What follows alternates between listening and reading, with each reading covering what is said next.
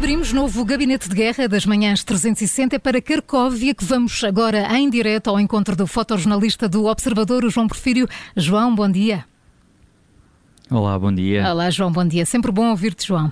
Ao fim de praticamente três meses, na Ucrânia, estás de regresso a Portugal. Ah, ou seja, estás a fazer a viagem agora ao contrário. Ah, João, estás a encontrar muitas diferenças?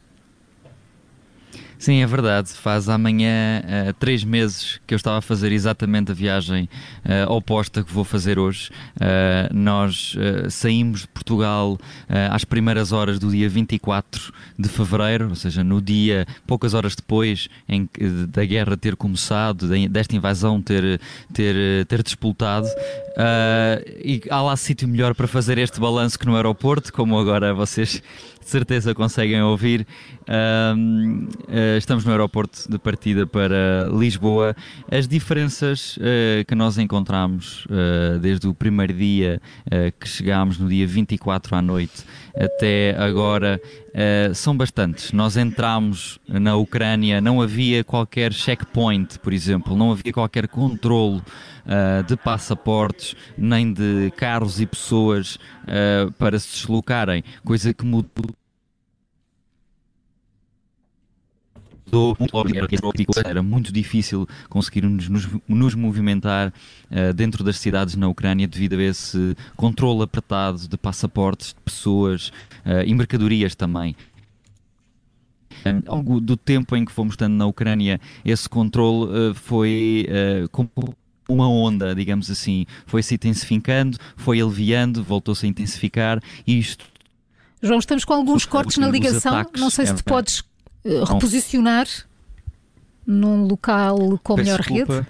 Uh, espero que me estejam a ouvir melhor agora. Sim, parece que sim, aparentemente. Uh, como dizia, o, os níveis de segurança mudaram bastante desde os primeiros dias de guerra. João, a ligação não está melhor. Vamos, vamos fazer aqui um comp...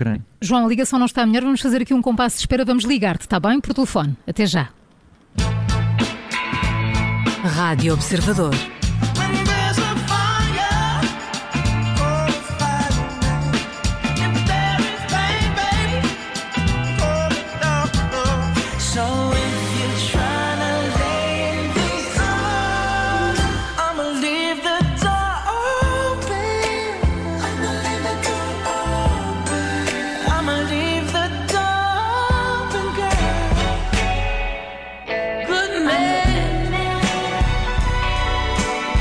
Aconteça o que acontecer.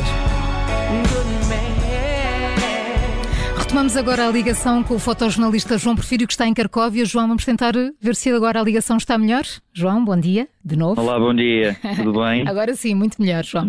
Estavas a falar sobre as diferenças Eu... que encontraste. É verdade. É o problema da, da, da rádio e dos diretos. Tirar fotografias não tem este, estes constrangimentos. Uh, mas dizia há pouco que uh, as diferenças são bastante. Uh, a começar logo pelo controle, pelo, pela quantidade de checkpoints que, o, que, a Ucrânia montou logo às primeiras horas da guerra. Nós, quando chegámos à Ucrânia, não havia qualquer controle de passaporte de pessoas e mercadorias, mas logo no dia seguinte essas esses checkpoints foram montados com tudo o que os ucranianos tinham à mão, com uh, blocos de cimento, com uh, cruzes em ferro para impedir a passagem rápida de carros, enfim, uma série de, de utensílios que os ucranianos tinham à mão para, para travar essa passagem uh, e para também controlar melhor uh, as pessoas que ali passavam. Obviamente também os sacos de areia tão, tão visíveis e tão conhecidos em tantas imagens, uh, fotografias e vídeos que todos vimos. Ora, tudo isso agora na, na, viagem de regresso, como é, que, como é que tem sido ou como é que foi? Já estão em Cracóvia, já passaram por, por todas essas linhas? Sim, é verdade. Uh, como dizia há pouco também, uh, esse controle uh, de passaportes de pessoas foi como um, uma, um, uma, linha curva, porque ia, ia alterar esse nível de controle ia, alter, ia se alterar, ia se alterando, peço desculpa, consoante o nível de ataques que, que o país ia recebendo. Portanto, um, agora, ao sair e nos últimos, nas últimas duas semanas, últimas três semanas, esse controle era quase inexistente. Fizemos vários diretos do centro de Kiev, por exemplo, em que não havia qualquer controle já uh, das pessoas que entravam ou saíam da cidade, ou mesmo que se movimentavam dentro dela. E o mesmo verificámos nos últimos dias, quando andámos um pouco por todo o país. Nestes três meses, o observador fez mais de 8 mil quilómetros, passou por mais de 10 cidades ucranianas, esteve no norte, no sul, no oeste e no oeste, estivemos na linha da frente. Uh, onde uh, os bombardeamentos se faziam sentir a cada minuto, tivemos também em cenários bastante mais calmos, onde a esperança reinava naquele, naqueles locais. Uh, e agora, ao sair, uh, foi exatamente isso: foi, foi uma calma, foi uma nova normalidade. Esta expressão tão usada por, por nós aqui uh, nos nossos diretos, que de facto é isso: é, esta, estas pessoas, esta população, feliz ou infelizmente, está a habituar-se a esta nova realidade. E obviamente que isto tem uh, pontos negativos, não, é só, não são só pontos positivos uh, o facto das pessoas já normalizarem a guerra. O ponto negativo é que as pessoas têm já muito pouco cuidado, como por exemplo com os avisos de alerta antiaéreo.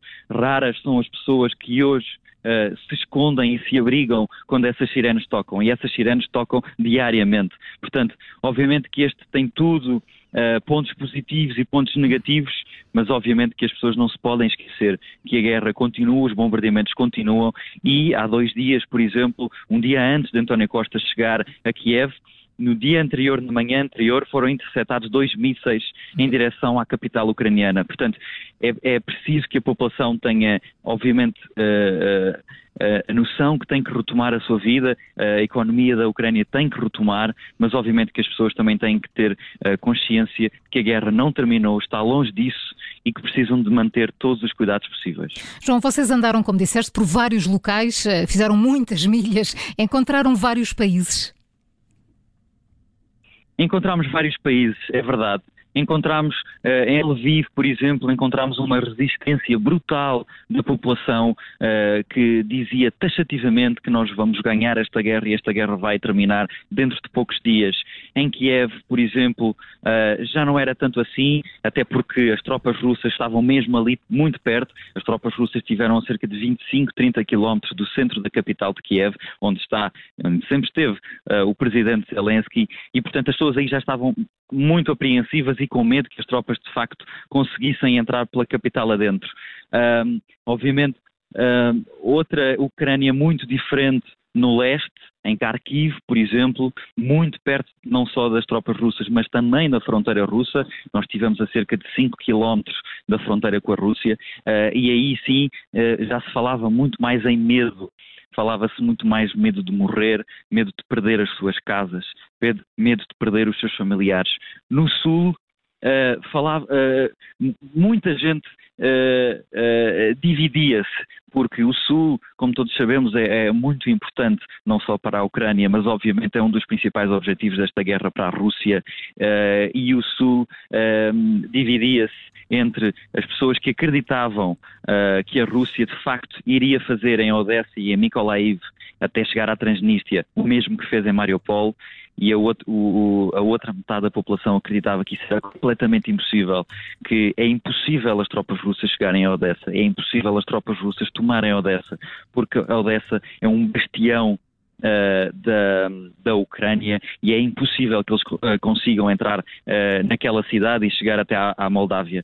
Portanto, várias Ucrânias numa só, o país é enormíssimo, eu não tinha noção nenhuma que o país era assim tão grande e era tão demorado deslocar-se, obviamente.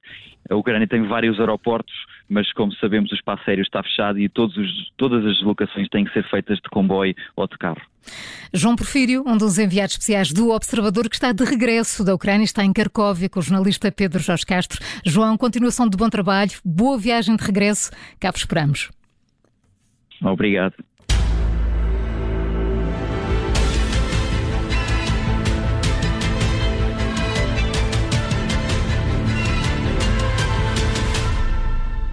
Rádio